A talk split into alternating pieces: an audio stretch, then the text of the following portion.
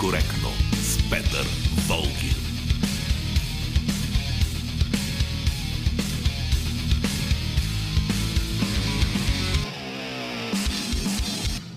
Здравейте, ето и екипа на Политически некоректно. Георги Бангиев е звукорежисьор, Божан Петров е продуцент, Ивелина Георгиева отговаря за връзката ни с вас в социалните мрежи. Аз съм Петър Волгин. Разбира се, ще говорим за това, за което говори целия свят, по-точно за случващото се в Съединените щати. Но все пак, за да сме по-различни и за да сме некоректни, предлагам да поговорим не толкова за това, което се случи в сряда, Предлагам да поговорим за коментарите на това, което се случи в сряда. Защото коментарите бяха изключително важни. Най-вече, разбира се, коментарите на елита, на хората, които ще владеят цялата власт в Съединените щати през следващите 4 години, а естествено и техните присъдружни лица, медии и така нататък. Много е интересно да говорим за това, защото то ни показва характера на тези хора. Политически некоректно. От сряда световното информационно пространство е направо подгизнало от лицемерни сълзи. Всякакви политици реват, всевъзможни анализатори оплакват о злочестената американска демокрация. Глобалният политически елит, най-големите медии се тресат от перманентен гняв заради онова, което те наричат опит за преврат в сърцето на Америка. Защо обаче тези напани звучат толкова фалшиво? Защо никой нормален човек не може да повярва в искреността на оплаквачките? Защото същите тези, които сега ни заливат със сълзите си заради атаката срещу демокрацията, както я наричат те, правеха абсолютно същото в продължение на много години. Ето ви примери. Най-силно ревящите в момента са политиците от елита на Демократическата партия. Именно те обаче бяха хората, които финансираха и всячески подкрепяха, например, Украинския Майдан преди 7 години. А този Майдан не беше нищо друго, освен класически преврат, т.е. сваляне на законната власт не чрез парламентарни процедури, а от улични метежници. Тогавашният американски вице-президент, който се казваше Джо Байден, знаете го, нали? Тогава завеждаше ставащото в Украина, както по време на метежа, така и след неговия успех. Политически некоректно. Далеч не само успешния преврат в Украина е дело на толкова силно протестиращите днес срещу превратите политици. Да си припомним финансираните от тях цветни революции в Сърбия, Грузия, Беларус, Венецуела. И тук споменавам събития само от последните 20 на години. Ако се върнем към 20 век, няма как да не си припомним организирани от Вашингтон преврати по света като тези в Иран през 1953, в Гватемала през 1954, в Чили през 1973 година.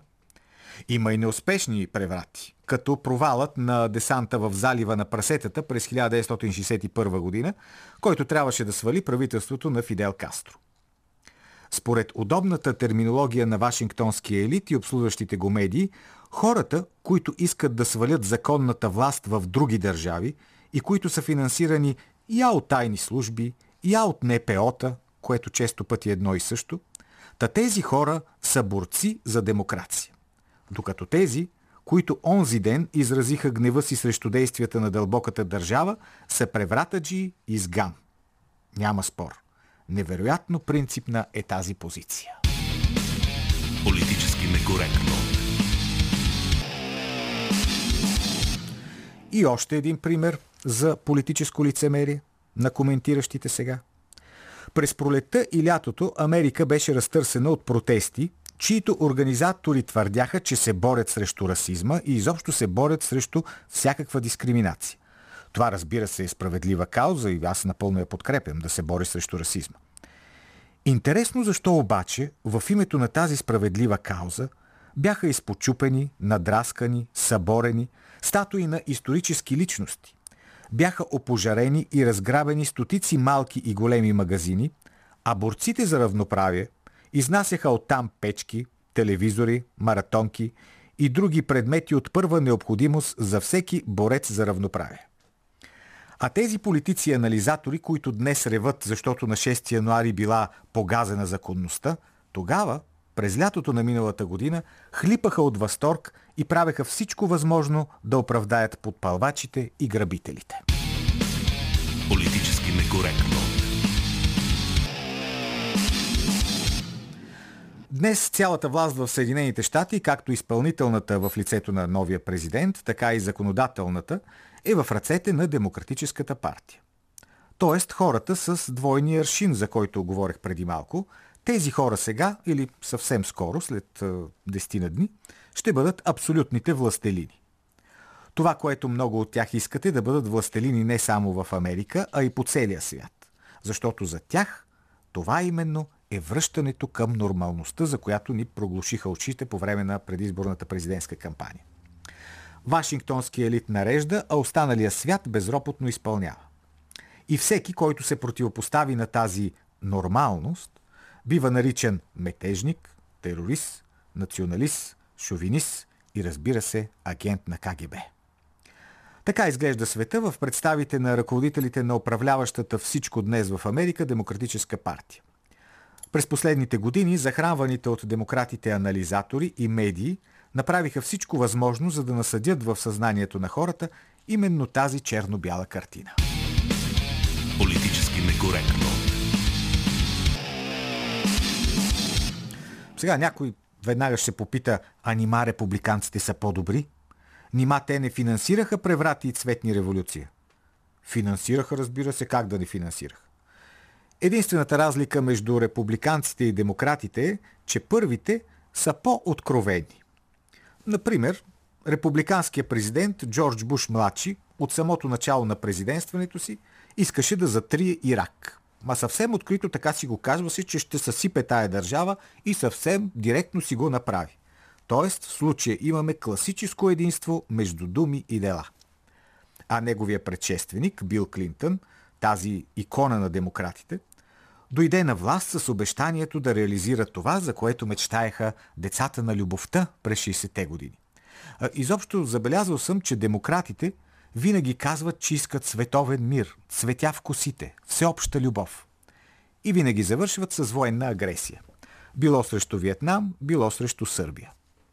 Ето това е нещото, което аз наричам великото американско лицемерие. Проповядваш едно, а правиш нещо съвършенно различно. Това е нормалността, с която ни призовават да свикваме. А дали ще свикнем, дали отново ще се превърнем в поредната животинска ферма, зависи само от нас. Политически некоректно. Ето за това днес ще си говорим за ставащото в Америка, за това как то ще се отрази върху целия останал свят, т.е. новия елит, който поема в Вашингтон. Какво ще прави не само в страната си, нас разбира се ни интересува това, което този елит ще върши или поне ще се опита да върши в целия останал свят. Вие също може да участвате в разговора след 13 часа на нашите телефони, а до тогава спокойно може да оставяте своите мнения в Skype, в Twitter, в Instagram, в Facebook, навсякъде сме политически некоректно. Политически некоректно. Сега да ви представя музиката. Всъщност, днешният музикален, музикална линия е посветена на една много популярна американска изпълнителка. Тя се казва Майли Рей Сайрас. Всъщност, истинското й име е Destiny Hope Сайрас така се е кръстили родителите им, но е известна като Майли. Това е съкратено от Смайли, защото като е била мъничка, била много, много сладко детенце, което постоянно се усмихвало и затова Смайли, пък сега е Майли. Всъщност тя стана световна знаменитост още като в, така, в ранните си тинейджърски години, заради участието си в хитовия сериал на Дисни Хана Монтана. Разбира се, има много дечица, които стават световни знаменитости заради участието си в сериали и в филми, но много малко от тях продължават да бъдат такива и по-нататък. Майли Сайрас стана знаменитост, защото освен, че играеше в този сериал, оказа се, че тя може и да пее. А сега, някой смятат, че не може да пее толкова добре, но това вече е въпрос на спор. Та или иначе световна знаменитост, приказно богата, много интересна млада жена. Но това, което много хора обаче не знаят, е, че тя, освен, че може да прави хитове, които са страхотен успех, прави и страхотни кавари. И всъщност днешният наш плейлист е посветен на кавари, които изпълнява Майли Сайрас, а тя изпълнява всякакви песни, като започнете от Beatles, минете през Pink Floyd, Metallica, Доли Партън. Между другото, Доли Партън е нейната кръстника, кръстница, кралицата на кънтри музиката, нейният баща на Майли Сайтър Сайрас също е кънтри изпълнител. Така че много най-различни кавари прави Майли Сайрас и ще започнем с нейния кавър на песента Help на Beatles от 1965 година. Help, I need somebody help, not just anybody help. I need somebody, please, please help me.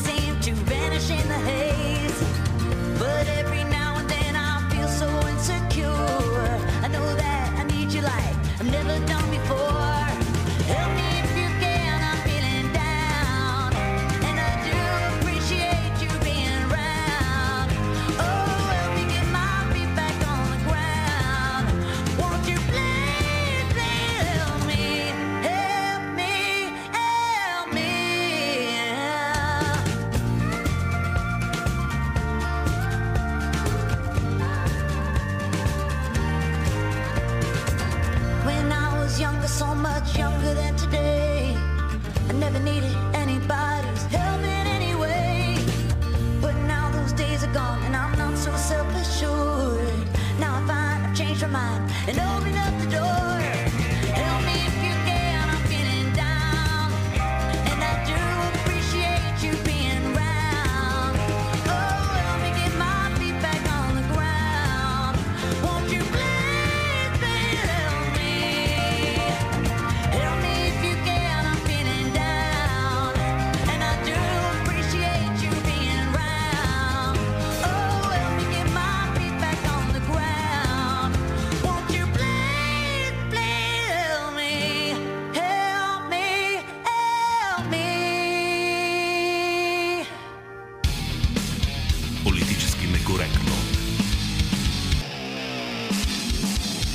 И още една възможност. Имате да упражните вашата активност, като отговорите на нашата анкета в Facebook, Twitter и Instagram.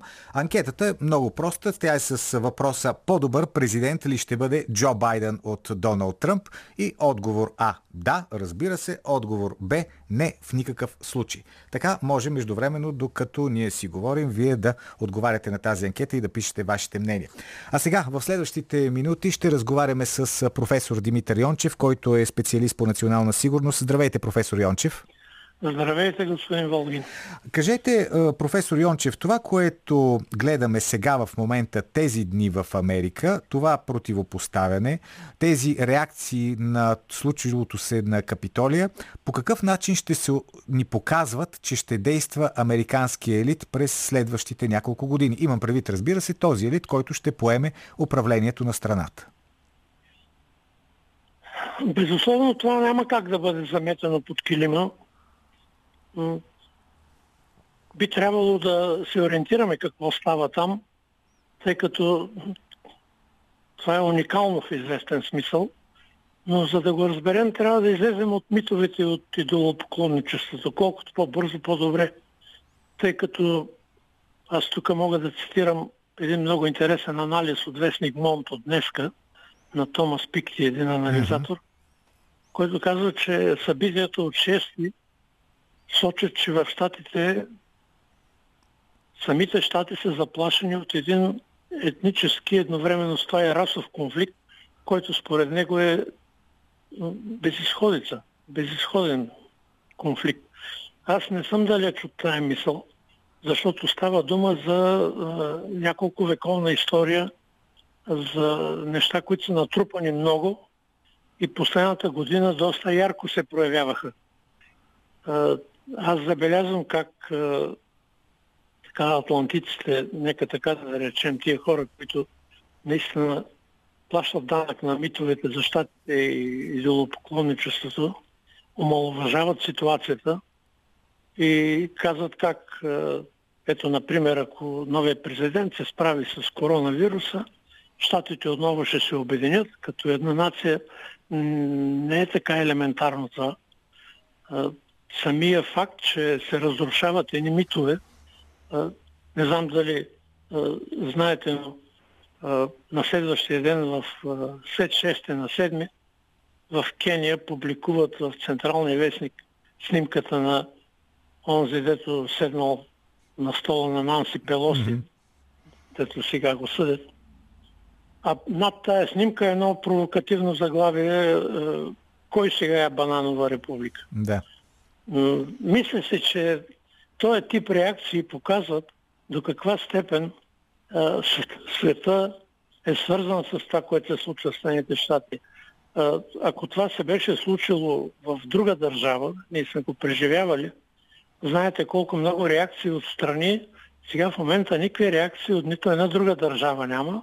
Даже призиви, гледам Орбан вчера отправя един призив да не се месим във вътрешните работи на щатите а, демокрацията вътрешна работа ли? Ако демокрацията е вътрешна работа, тогава нито една от интервенциите последните 30 години не трябваше да се случва. Нали, демокрацията е световна работа, не е вътрешна. Ами... Но така или иначе, новата администрация на Белия дом няма как да пренебрегне този факт и ще трябва да се образява с едно напрежение, което ще съпътства много от решения. Ами точно това е много интересно, защото ме ми се струва, че хората, които те първа ще управляват Америка, всъщност те не са нови. Това са хората, които управляваха Америка до преди 4 години. Това е истеблишмент. Да, това са хората, които бяха, дърпаха конците на администрацията на Обама, преди това на Бил Клинтън. Временно бяха така леко отстранени някои от тях по времето на Доналд Тръмп. Сега отново Което се връщат. ги ядоса много. Доста ги ядоса. Сега са много доволни, че се връщат. Но според мен те си мислят, че това, което се е случило с Доналд Тръмп, това, че той беше на власт, е някаква такава много странна аномалия. Епизод. Грешка в системата, която сега е поправена и край всичко си тръгва по-старому, което ми се струва много опасно заблуждение. Ами опасно е, защото това, което е, преживяхме последните месеци, наблюдавайки събитията там, ми прилича на показанията на един индикатор в автомобила. той показва прегряване, по-висока температура от нормалната и това, че се преодолял този момент не означава, че повредата е преодоляна. Как ще се решават по-нататък въпросите? Предполагам, че ще се включат активно с цялата си мощ съответните медии, ще тръгне отново пропагандната машина, ще почнат да бъдат предлагани теми, които са извън щатите. Русия, Европа, Северен поток 2 и така нататък, Китай, за да може да се успокои общественото мнение. Но това означава, че просто ще бъде заметено така, за момент, прикрито, но не е решено. Аз разбирам атлантиците по цяла източна Европа, които сега са много щастливи, защото отново ще тръгнат парични потоци, отново ще тръгнат подкрепи. но всичкото това няма да реши този голям проблем, който постави под въпрос пропагандния образ на демокрацията там. А професор Йончев, какво можем да очакваме? Хайде да се оточим тук на, в нашия регион, в Балканския регион, защото ние тук живеем и това е най-важното за нас. Какво можем да очакваме от а, новата американска външна политика в нашия регион?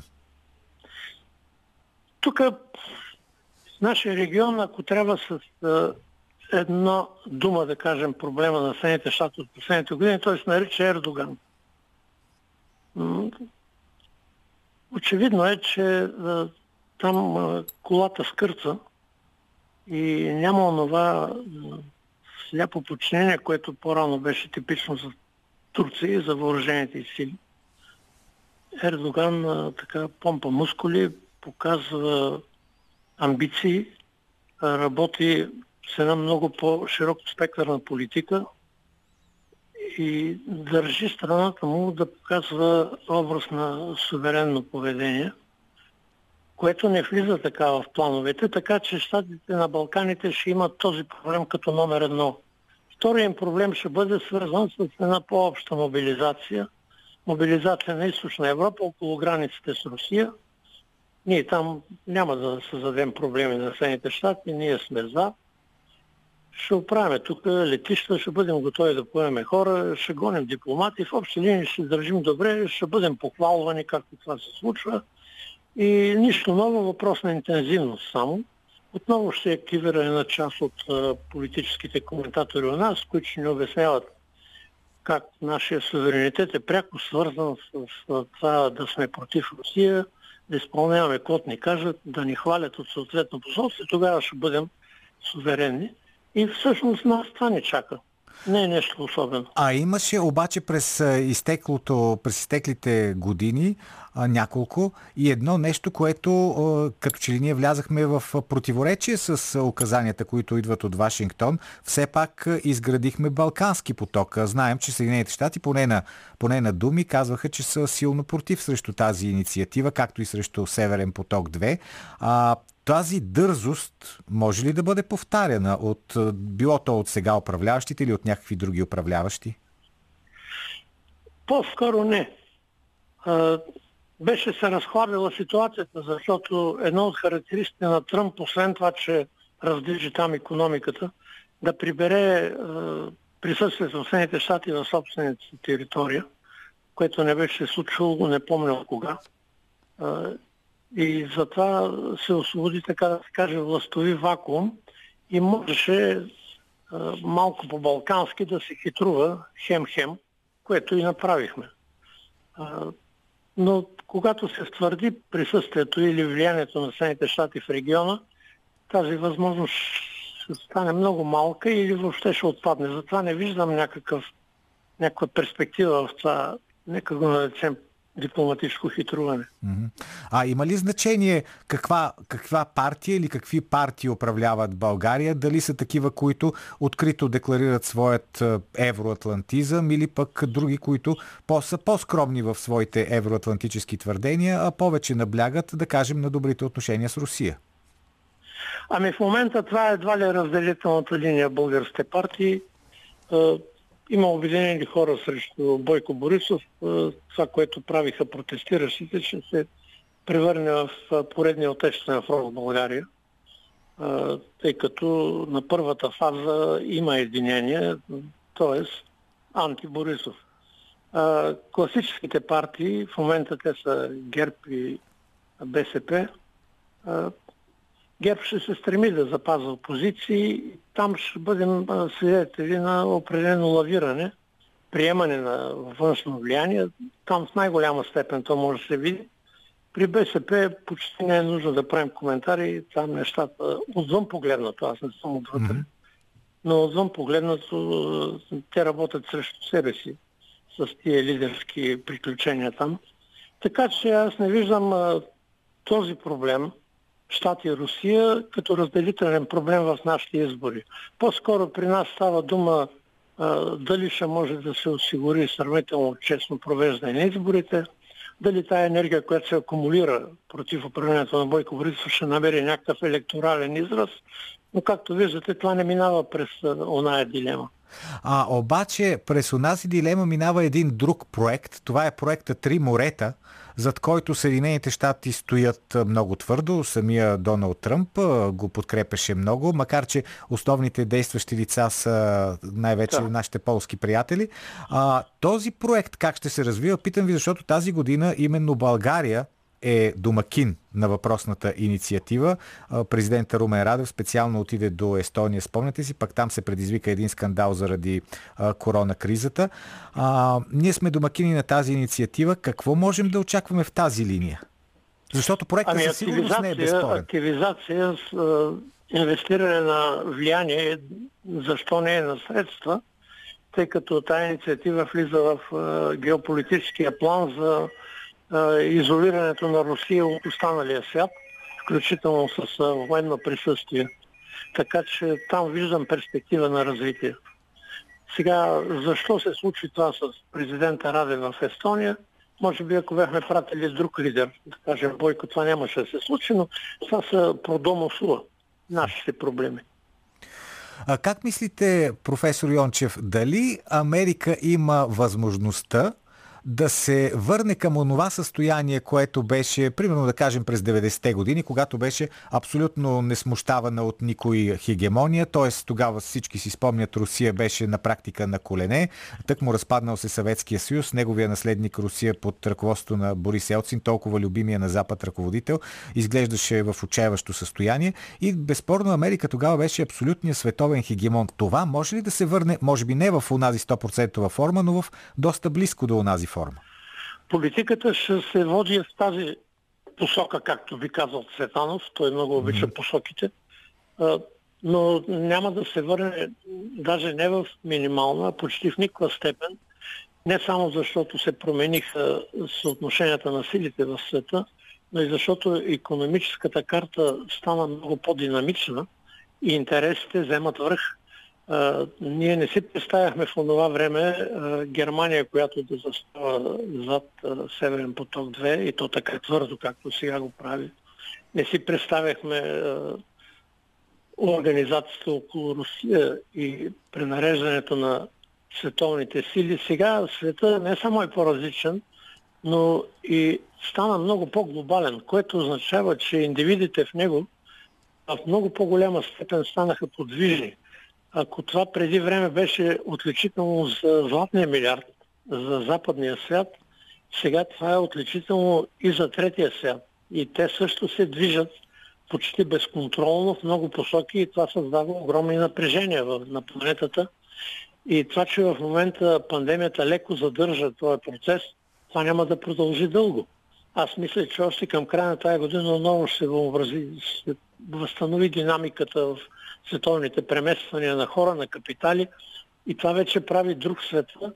И самата пандемия показа, че ние не сме в състояние не само на световно равнище да вземем някакви общи решения, ние не можем в собствените така наречени либерални държави да управляваме общността, защото тя много се атомизира.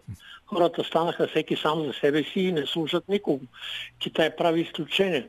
Но по принцип един такъв свят не може да бъде управляван като онзи, който беше под контрола на властите. И ако Съединените щати, изтеблишмента, който сега идва на власт отново, се опитва да управлява с категориите на това време, ще окаже извън борда на времето. Аз много си мисля, че те първо има да гледаме кризи в това отношение. Споменахте Китай. А, интересна е тази китайска альтернатива, не защото тя е такава каквато беше по времето на Мао Цзедун или в онези години, когато Китай беше абсолютно комунистически и казваше, ето това е голямата альтернатива. Сега Китай е абсолютно капиталистическа държава, само че от друг тип капитализъм. Това не е този либерален капитализъм, който ние познаваме и който ни беше даван винаги за пример като единствено възможен. Китай гради един капитализъм, който виждаме също е изключително успешен от економически економическа гледна точка. Въпросът е обаче дали този капитализъм може да бъде а, импортиран. Тоест, така както Съединените щати и Запада като цяло се опитваха да наложат своя либерален капитализъм в много части на света, дали Китай има желанието да наложи своя тип капитализъм на други места? Не. Относно желанието не.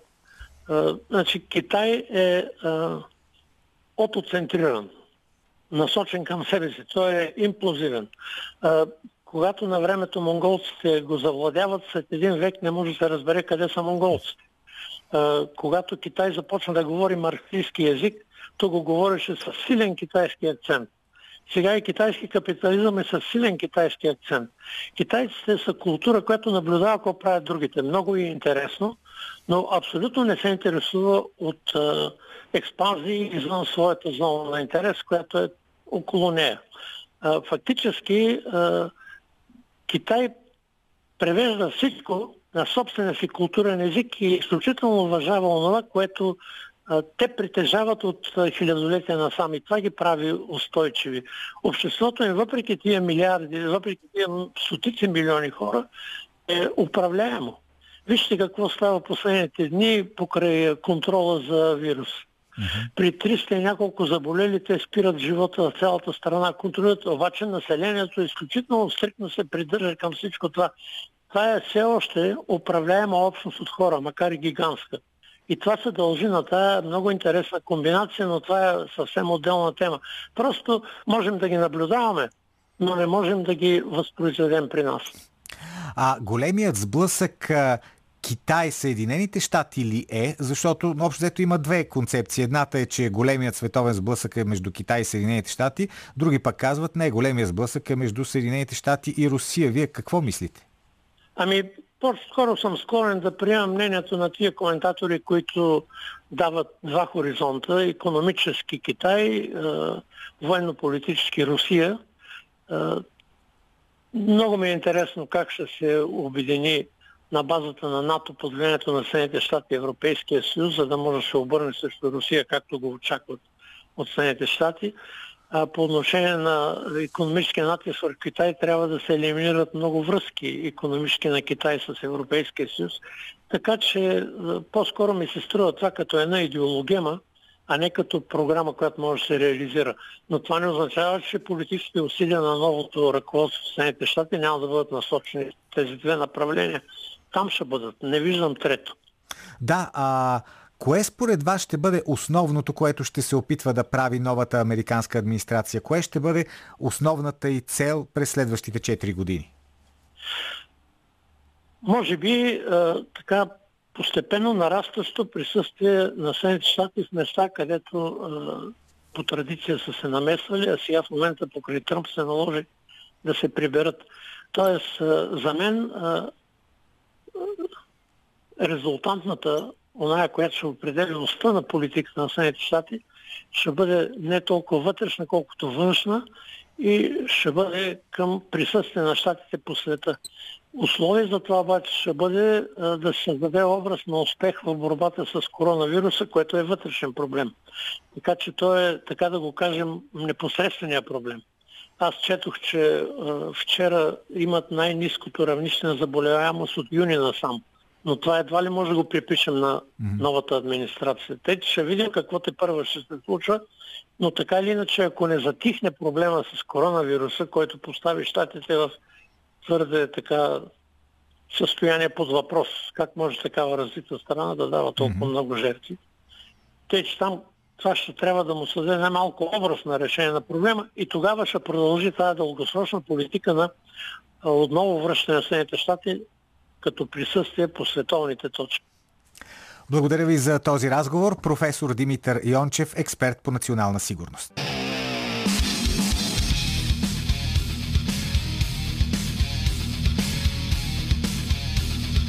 Политически некоректно с Петър Волгин.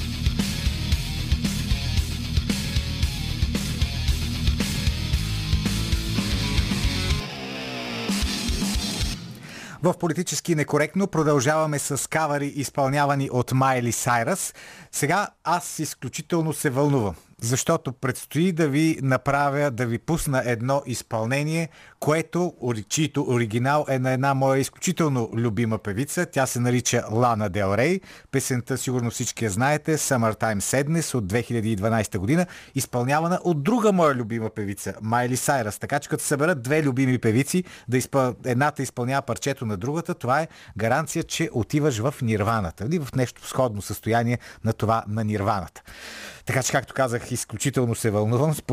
Постаравам се да не ми личи чак толкова много. А иначе това парче от, неговия оригинал е абсолютен хит, разбира се, на Лана Дел Рей. Клипът също беше много коментиран, когато излезе. В него участват самата Лана Дел Рей и а, съпругата на режисьора на клипа. Тя е актриса, нарича се Джейми Кинг, в която двете много се обичат, много се харесват. Явно, че става дума за еднополова любов. Накрая обаче двете у, взеха, че се самоубиха. Това в клип, слава богу не в реалността. Така че слушаме сега как моята любима певица Майли Сайрас изпълнява песента на другата моя също толкова, може би малко повече, още не съм решил коя от двете ми е по-любима, Лана Дел Рей. Така, Summertime Sadness.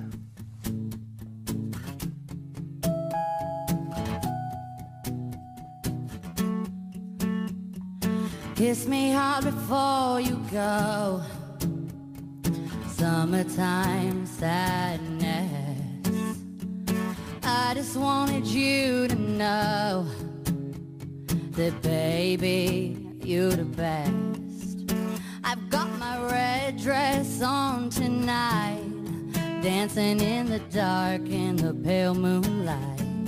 I've done my hair up real big, beauty queen style, my high heels off.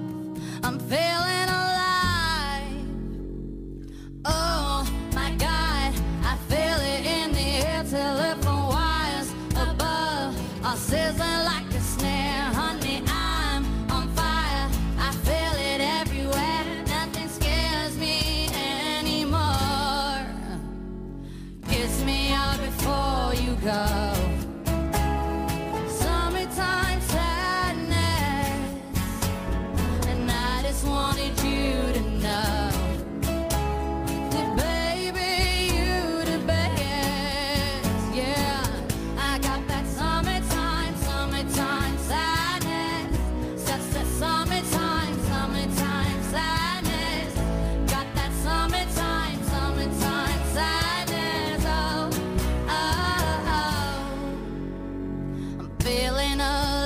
tonight. Cruising down the coast, going about 99. I've got my bad baby by my heavenly side. I know if I go, I'll die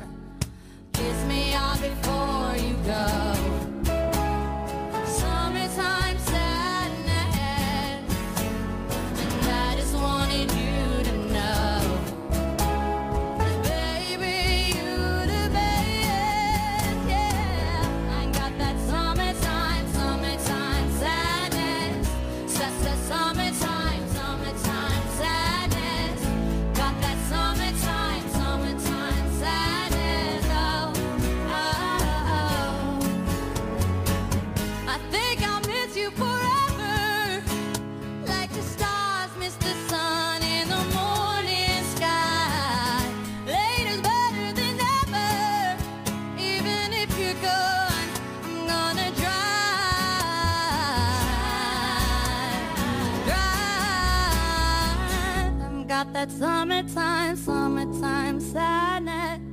Su- su- Summertime, summertime sadness. Got that summertime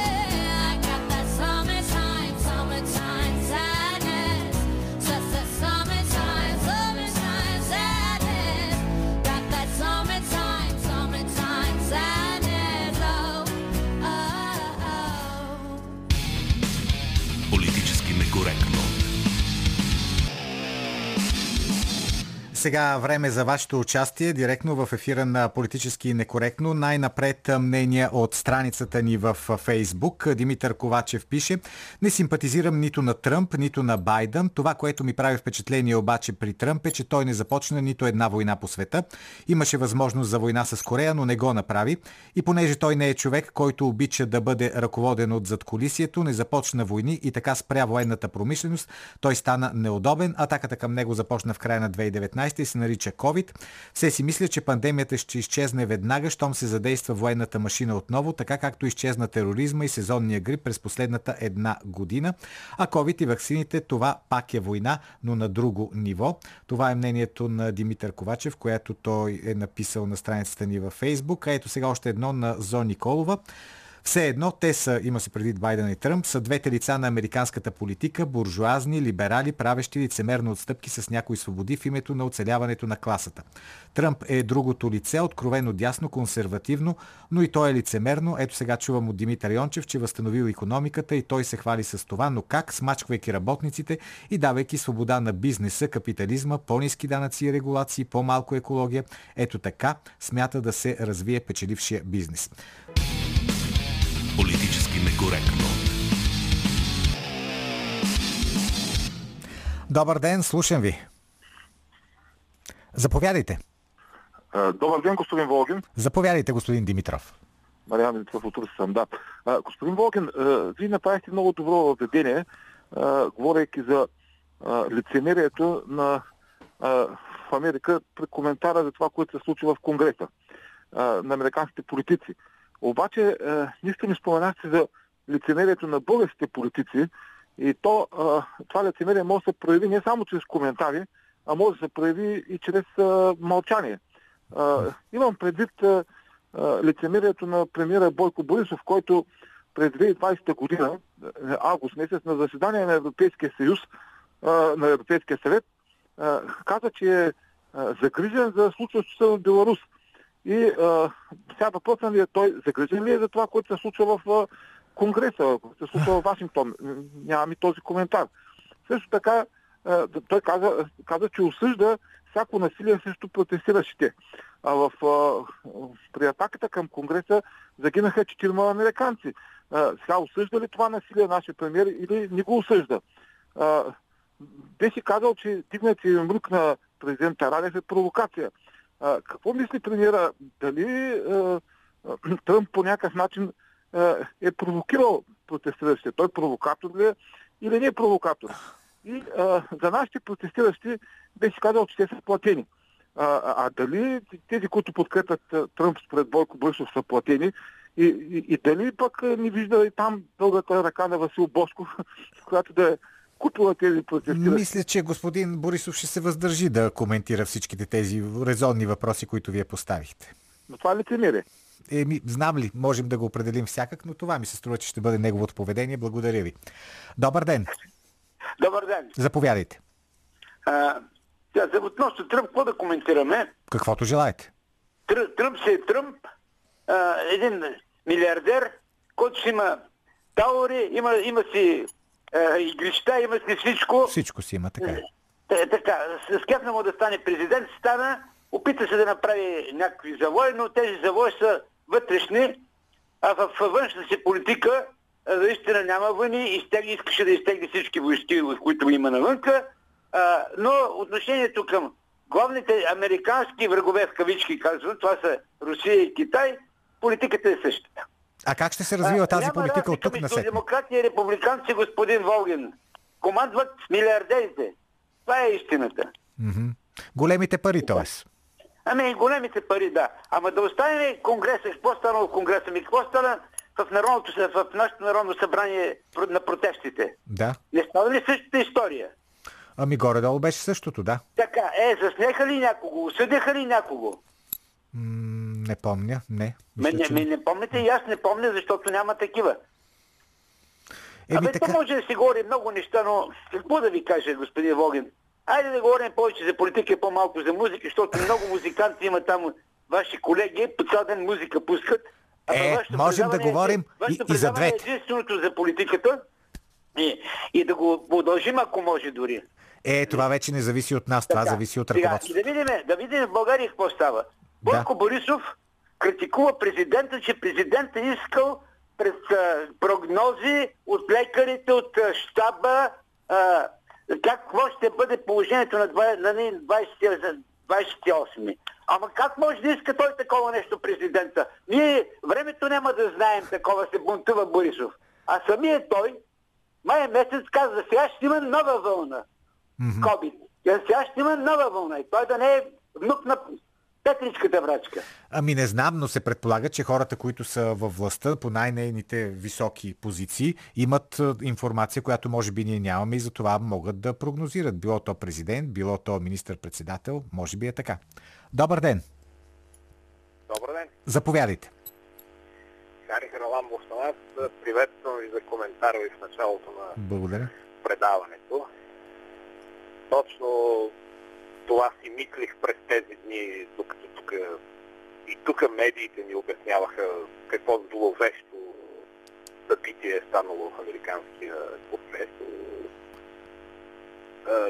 Много странното е, че дори когато лятото една майка с детето си с увреждане, което вече е голям човек и адвокат Хаджи Генов и Майя Манолова също се опитаха да направят нещо подобно в нашия парламент. Отново никой не го определи като зловещо събитие за българската демокрация. Напротив, почнаха едни такива пак съчувствени и състрадателни излияния към майката и детето. И сега всъщност ние веднъж за винаги трябва да а, решим един проблем. Да. Когато един протест излиза извън рамките на разбиранията за демократичност, той по-демократичен ли е от тези разбирания? Тоест тези протестъри надраснали ли са нас, останалите, или е недемократичен самия тъй, протест, тъй като излиза извън рамките на демократичните закони и трябва да му се даде отпор. А, това е една дилема подобна на тази за, може би, за кокошката и яйцето, но всъщност е по-лесно решима. И аз съм на мнението, че принципно обаче трябва да се застане на тази позиция. Че всеки протест, който излиза извън законите, освен ако властта не е тиранична и самата тя не показва законите и правото, а всеки иначе протест, който излиза извън законите, няма право да претендира за по-висока демократичност и властта трябва да му дава отпор именно в защита на демокрацията и на обществения ред и в защита на останалата част от населението. Така е, на всяка една държава. Но иначе е много дразнещо, когато се прилагат когато се прилага двойното счетоводство, така да кажем. Тоест, ако властта ни е симпатична, тогава казваме, протеста е много лош, това са превратаджи, това, това е сган, това е тълпа. Да, но ако властта не ни е симпатична, тогава ка- Казваме, това са борци за, борци за на демокрация. Някак си не е год така. Никак не е год. Точно. Напълно съм съгласен. Тоест трябва да има принципи, както вие казахте. Благодаря ви за обаждането. И еднакви стандарти. Точно така, благодаря. Добър ден, Добър ден. заповядайте. А, това, това е възмездие на щатите, дето стана, за това, дето по света направиха. От, а, е, по, имам на предвид, че Русия им беше съюзник Втората световна война, после стана смъртен враг, ама там имаше в щатите хора, които им даваха тайно технологии, примерно атомната бомба Етел и Юлия Розенберг и така нататък. А, а, и това, тези по-рано това, дето стана в, в, в, за Сърбия 2001 година, бех сигурен, че това е наказание за бомбардировките в Сърбия, въпреки че не беше от сръбска страна бом, бомбите. Е, американците ги бомбардираха тогава, да. Това, а, и искам да ви кажа това за малко друго, за Борисов, дето вика ще спечели изборите, ама за да спечелиш изборите, ще спечелиш, когато съставиш правителство, а тогава трябва да имаш большинство, а дали ще намериш коалиция. Да, първо Нещо трябва да спечелиш изборите. Да ви кажа, ама не се сещам. Какво беше дочуване. дочуване, за да уточним процедурата все пак. Първо трябва да спечелиш изборите, за да ти дадат да правиш правителство и вече това е втория въпрос, дали ще успееш да направиш правителство, защото ти можеш да спечелиш изборите, ма да не успееш. Припомням ви ситуацията през 2013 година, когато ГЕРБ спечелиха изборите, пък после управляваха БСП и ДПС, вярно за малко, защото ги свалиха от власт. Добър ден, Ало, добър ден, господин Волгин. заповядайте. Райкова се Да, казвам от госпожа София. Ами аз очаквам а, по-лошо да бъде в Америка с управлението на Байден. Защо? Ами ще кажа няколко неща. Първо, а, разделението в американското общество ще продължи да се засилва. А, ето по линията не само трамписти, привърженици на Байдена, бели черни, например. Тъй наречения криво разбран расизъм сега ще избои с обратен знак. Ще се толерират черните за сметка на белите. Друго нещо, което много тревожно а, забелязвам, е възраждането на джендеризма в най-урливата му форма. Виждаме, че в Конгреса се опитват вече да, да. А, премахнат в правилника им а, определенията тя, той, майка, баща, брат, сестра.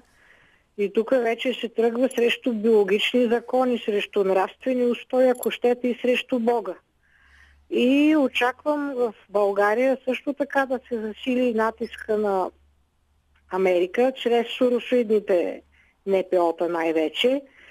Очаквам да се възроди темата за Истанбулската конвенция, подкрепа на ЛГБТ, ЛГБТ общността, да се демонизира все повече Русия, опитите да се а, засили русофобството и не на последно място смятам, че ще ни натиснат и по отношение на ратифицирането на СЕТА. Mm-hmm. Ами, как да ви кажа, основателни са тези опасения. Вече дали ще се сбъднат, предстои да видим. Да, имам опасенията, така смятам, че ще стане. Благодаря ви за обаждането. Все пак се надяваме българското общество и хората, които управляват България, да могат да действат самостоятелно. Добър ден! Ало, да. добър ден! Добър ден! А, а, добър ден, уважаеми господин Волгин. Поздравявам ви като водещ журналист, 50 години хоризонт Благодаря. и на вашите слушатели на колегите, да. граждани. Благодаря. Да. Относно темата, да. не вярвайте на чужди сълзи, не вярвайте какво си правят в Конгреса и в това, защото им е удобен да има виновен Иран, Китай, Русия. Днеска не знаем кой е виновен. Да, Тръмп е виновен, да. Ами Тръмп а, може и да не е виновен. От тук натам ще се покаже как ще се събарят правителства, как ще се събарят конгреси, как ще се събарят и ние от тук ще бъдем едни свидетели. Имаме си генерал за министър, имаме си генерал за президент. Президента е с две академии в Штатите, Борисов му е най-големия послушник.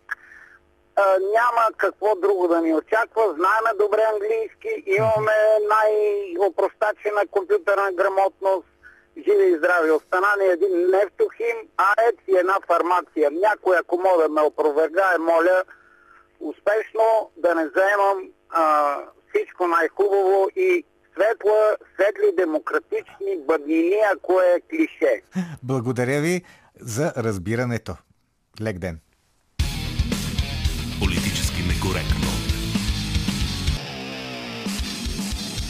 А ние продължаваме с каварите на Майли Сайрас. Сега ще чуете като една действително типична хард рока джика.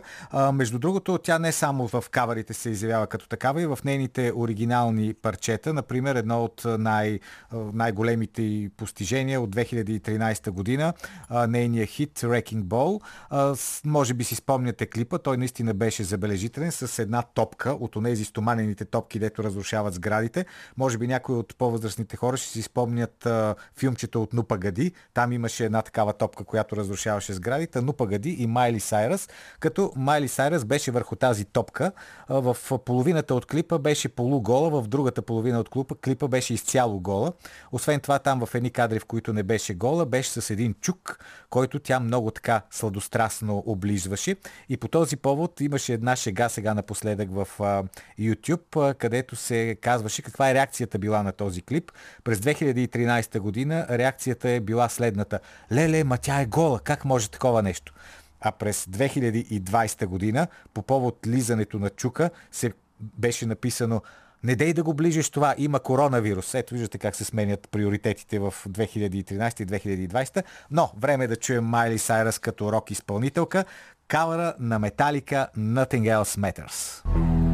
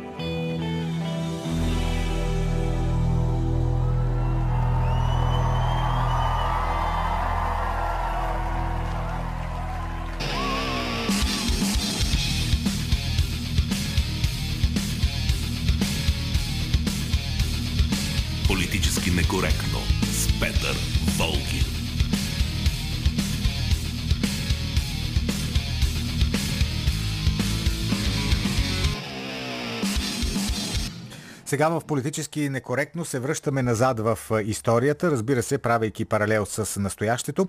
На днешната дата, 9 януари, е роден американския президент Ричард Никсън, един от най-противоречивите американски президенти.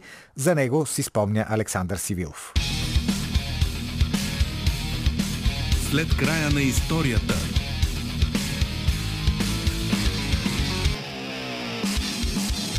Кралят на хълма или King of the Hill е традиционна игра в англосаксонския свят. В нея едно дете заема върха на някое по-високо място и се опитва да остане там, докато целта на другите е да го свалят и да заемат неговата позиция. По-късно тази концепция прескочи към компютърните игри, най-вече при тези, в които се стреля. В момента тя присъства в пейнтбол и Airsoft състезанията. Най-интересно е, че от 6 януари 2021 година играта краля на хълма се прехвърли в американската политика. Всички видяхме какво стана на Капитолия. Гол и татуиран млад мъж с шапка с рога застана на трибуната на Конгреса, след като сградата бе превзета от привържениците на Доналд Тръмп. Коментаторите, обвързани с Демократическата партия, заговориха за смъртоносна спирала, в която е влязла американската демокрация и опасност за демокрацията в световен мащаб. Всъщност САЩ за първи път влязоха в обувките на другите държави, които са им близки и далечни съседи. Те вече десетилетия са подложени на тъй наречените демократични промени, които винаги се осъществяват с недемократични методи. Американската история се оказва пълна с примери за неспазване на демократичните традиции, а паралелите с днес са просто очебийни. На днешната дата, през 1913 година, е роден Ричард Милхаус Никсън, той става 37-ми президент на САЩ и е един от най-влиятелните политици в страната във времето от 50-те до 70-те години на 20 век. Роден е в бедно семейство, той все пак успява да завърши висше образование и става адвокат. Всъщност съпругата му Пат проправя пътя към политиката, след като през 1942 година се премества на работа в структурите на правителството в Вашингтон. По това време Ричард служи в резерва на флота. Избран е от Републиканската партия в Конгреса през 1946-та. Тогава си спечелва известност като убеден антикомунист, след като настървено поддържа обвиненията срещу Алджер Хис в шпионажа за Съветския съюз. Те така и не са доказани. Никсън използва този случай за политически трамплин и през 1950 година е избран в Сената, а две години по-късно става вице-президент в администрацията на Дуайт Айзенхауър. На тази позиция той участва в подготовката на преврата, организиран от ЦРУ срещу демократичното правителство на Гватемала през 1954 година. Това е първият път в историята на света, когато комунистическо правителство е свалено от народа. Заявява Никсън при посещението си в страната, за да демонстрира позицията на САЩ към преврата. На 19 април 1959 той се среща в Вашингтон с лидера на кубинската революция Фидел Кастро, за да поиска от него подчинение в замяна на вече дадената от американците подкрепа. Отказът на кубинския водач да прекрати поземлената реформа довежда до превръщането на острова в противник на Съединените щати и началото на подготовка на акция за сваляне на новото правителство там. Тя и провалът ти са завещени за следващия президент Кенеди, който трябва да я проведе, независимо, че не е съгласен с опита за насилствено сваляне на правителство на съседна държава. Истинското си политическо лице Никсън показва едва след като печели изборите за президент през 1968 година. Той обявява, че ще изтегли американските войски от Виетнам, но заменя наземните операции с бомбардировки, които унищожават и съседна Камбоджа. В крайна сметка, неуспехите във военната кампания го карат да я прекрати напълно. На 11 септември 1973 г. чилийската армия напада президентския дворец на собствената си страна в опит да свали демократично избрания държавен глава Салвадор Алиенде. Той загива и отказва да предаде вота на своите съграждани. Разсекретените документи на администрацията на Ричард Никсън доказват, че самия американски президент е участвал в подбуждането и организирането на преврата, който е осъществен по вече позната схема. До тук виждаме само на места на САЩ извън техните граници. Нещо с което явно, за съжаление, вече сме свикнали. Ричард Никсън ни дава още една тема за размисъл. По време на кампанията си за втори мандат през 1972 година, петима души, свързани с неговия щаб, проникват през нощта в сградата Уотергейт, в която е централата на Демократическата партия. Разравянето на проблема изкарва и новината, че президентът е правил незаконни записи на телефонните разговори в Белия дом. В крайна сметка скандала довежда до процес по импичмент. Никога не съм бил човек, който се отказва. Да напусна службата си преди края на мандата е срещу всеки инстинкт в тялото ми, но като президент трябва да поставя интереса на Америка на първо място. Заявява Никсън в речта, с която обявява оставката си, защото е загубил подкрепа в парламента. Звучи познато, нали? Преследване на политическите противници вътре и извън страната. Сваляне на правителства и военна намеса навсякъде по света, а когато става дума за вътрешна политика се появяват измами и компромати. Тогава за каква демокрация говорим? В САЩ е важно да си краля на хълма, Важно е да се държат лостовете на властта, дори да се наложи обикновените рошеви и рогати американци да се изправят с оръжие един срещу друг в един момент. Стига Америка да е велика и демократична за винаги. Доцент Александър Сивилов. Политически некоректно. А сега слушаме Майли Сайрас с нейния кавър на парчето Happy Together на групата Turtles от 1967 година. Imagine me and you, I do. I think about you day and night. It's only right to think about the one I love and hold them tight. So happy together. I could call you up and miss the dime, would you say you belong to me and ease my mind? Imagine how the world could be so very fine, so happy together.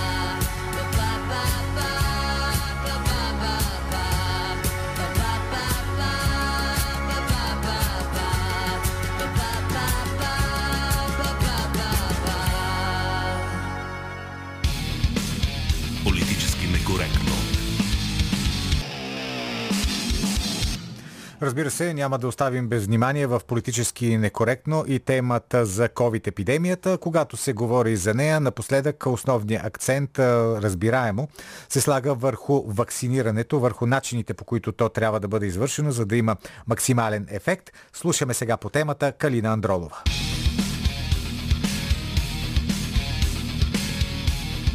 По. На 22 декември бившият премьер на Великобритания Тони Блеер призова правителството да промени стратегията си за вакциниране, като даде първа доза на повече хора, които са във висок риск, вместо да консервира втората доза. Това предложение предизвика смесени реакции в света на учените. Професор Саймън Кларк, специалист по клетъчна микробиология в университета в Рединг, обяви, че такъв план е напълно налеп и че Тони Блеер не е квалифициран да коментира подобен проблем. Много експерти вирусолози обаче считат, че една доза е по-добре от нито една и че в период на бързо нарастване на заболеваемостта е по-добре да се осигури 50% защита на двойно повече хора, отколкото 90% на два пъти по-малко. Професор Дейвид Солсбъри, който е отговарял за иммунизационните програми на Британското здравно министерство до 2013 година, проведе кампания за отлагане на втората доза и заяви в предаване на BBC следното. Правили сме нещо подобно и преди, когато имахме ограничено количество противогрипна вакцина за деца и беше ясно, че ако дадем на децата една доза, всъщност можем да защитим двойно повече. На страницата на британското правителство е публикувана информация, че ефективността между доза първа и втора на вакцината на BioNTech Pfizer е 52,4%, като ако има неуспехи между дозите, то те са възникнали съвсем скоро след вакцинацията. Изводът на учените е, че краткосрочната защита от първата доза е много висока от ден 10 нататък. Ефикасността между 15 и 21 ден в периода между двете дози срещу симптоматичен COVID се оценява на 89%. Британското правителство формира стратегията си и на базата на проучванията за ваксината на AstraZeneca.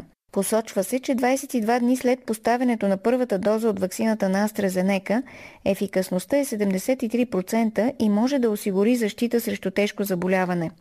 AstraZeneca има доказателства, получени от комбинирано проучване в Великобритания и Бразилия, които са публикувани в престижното списание Lancet, че по-дългият интервал между двете дози дава по-силен имунен отговор след поставяне на втората доза. Андрю Полард, главен изследовател при тестването на ваксините в Оксфорд, казва, че имунният отговор е три пъти по-силен след втората доза, когато тя е забавена 2-3 месеца в сравнение с случаите, когато втората доза е поставена след няколко седмици. В крайна сметка Британската комисия по вакцинация и иммунизация препоръчва максимално удължаване на срока между двете дози до 12 седмици на двете вакцини на BioNTech Pfizer и на AstraZeneca. Според британските медицински експерти, този срок от 3 месеца между двете дози няма да окаже влияние върху вакциналния ефект на защита, но ще даде възможност по-голямо количество хора да бъдат защитени с първа доза, докато се осигурят още количества вакцини за втора доза. Британската комисия по вакцинация и иммунизация съветва правителството да ползва този модел на приоритет на първата доза, за да постигне по-висок успех в защитата на общественото здраве. Тази британска инициатива предизвика оживен дебат в Европа и дори в Америка. Някои американски специалисти обвиниха британците, че превръщат страната си в лаборатория, като се основават на части от доказателства, извлечени от подгрупи на подгрупи на участници в клинични изпитания, както и на общи постановки от вакцинологията. Германия, Нидерландия, Белгия и Дания също мислят върху британския подход. Професор Томас Мертенс, председател на постоянната комисия по вакцинации към института Робърт Кох, коментира британския план като приемлив. Той казва следното. Интервалът между двете дози може да варира в широки граници, а защитата още след първата доза е много добра. Струва си да се помисли за повече първи дози при недостиг на вакцини. Редица вирусолози са на мнение, че след първата доза вакцинираните вече са защитени от тежко протичане. Други обаче не са сигурни дали защитата от първата доза няма да намалее през следващите няколко месеца, ако не бъде подкрепена на 21-я ден от втората доза. Лейф Ерик Сандер, ръководител на изследователската група на Берлинската болница Шарите по имунология и вакцини, също подкрепя по-гъвкавите интервали на вакцинация. Според него, триседмичният интервал трябва да се разглежда като минималното време за разделяне на дозите. Втората вакцинация може да бъде отложена без никакви проблеми, без да се очаква, че ефективността ще бъде значително намалена, казва Сандер. Той обаче признава, че това със сигурност е само временна стратегия. Противниците на такава стратегия изтъкват, че е възможно да се получи вакцинална резистентност, т.е. полувакцинираните хора могат да насърчат устойчиви на вакцини щамове на вируса. Друг аргумент против е липсата на рандомизирани проучвания за вакцинационни стратегии, които да сравняват различни дози, забавяне между дозите и вакцинации с смесени дози. Европейската агенция по лекарствата проявява скептицизъм, въпреки че максимален времеви лимит между двете дози на вакцината на BioNTech Pfizer не е посочен.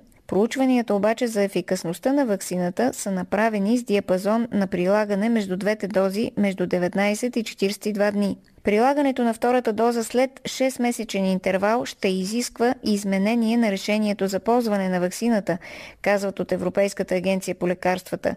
В същото време Световната здравна организация счита, че отлагането на втората доза на ваксината на BioNTech Pfizer е някаква опция. Изпълнителният директор на Pfizer Алберт Бурла заявява, че би било грешка да се разчита само на първата доза. Първата доза може да помогне да започнем да контролираме пандемията по-добре, но с две дози отвояваме защитата, уточнява директорът на Pfizer. Има случаи на заразени с коронавирус след прилагане на първата доза от ваксината. Това е така, защото хората, които се вакцинират, получават добра защита още с първата доза, но едва след около 10 дни. Ваксините обучават тялото да се бори с вируса, а за това е необходимо време. Втората доза е необходима като бустер за създаване на по-стабилен и дълготраен имунитет. Проучване на Pfizer дава надежда, че ваксината е ефективна срещу ключовата мутация, която притесни Великобритания, както и срещу други 15 мутации, които са вече тествани. Съществуващите РНК вакцини покриват новите варианти, казва Андреас Бекталер, главен специалист в изследователския център за молекулярна медицина на Австрийската академия на науките във Виена. Коментар на Калина Андролова. Политически некоректно. Ето сега резултатите от анкетата, в която ви попитахме по-добър президент ли ще бъде Джо Байден от Доналд Тръмп. Във Фейсбук 80% от гласувалите смятат, че Джо Байден няма да бъде по-добър президент. В Инстаграм същото смятат 64%, а гласувалите в Twitter 67% казват, че няма да бъде Джо Байден по-добър президент. Тоест, абсолютно единодушно всички хора, които са отговорили, смятат, че Байден ще е по-лош президент от Доналд Тръмп. Некоректно. Политически некоректно днес завършва. Вие може да ни слушате отново и утре, когато водеща е Силвия Великова.